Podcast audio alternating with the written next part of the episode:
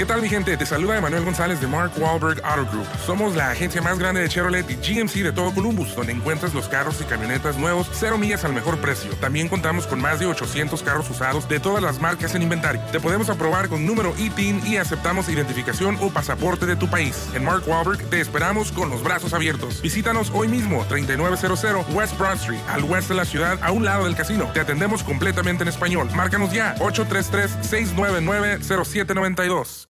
Eh, el embajador Ken Salazar confirmó en esta visita a Michoacán que no existe una investigación contra el presidente López Obrador, luego del escándalo que se armó tras la publicación de esta nota de la que hemos hablado en este programa ampliamente que, publicó The New York Times, eh, y el supuesto narcofinanciamiento electoral que no se ha documentado, que no se ha comprobado y del cual señalaron al presidente López Obrador. como lo dijo la Casa Blanca, como lo digo yo como embajador de los Estados Unidos aquí en México, no existe una investigación relacionada al presidente López Obrador. Yo como embajador tengo reunión eh, muy frecuente, por lo menos una vez a dos semanas, a veces a cada semana, con la secretaria Rosicela.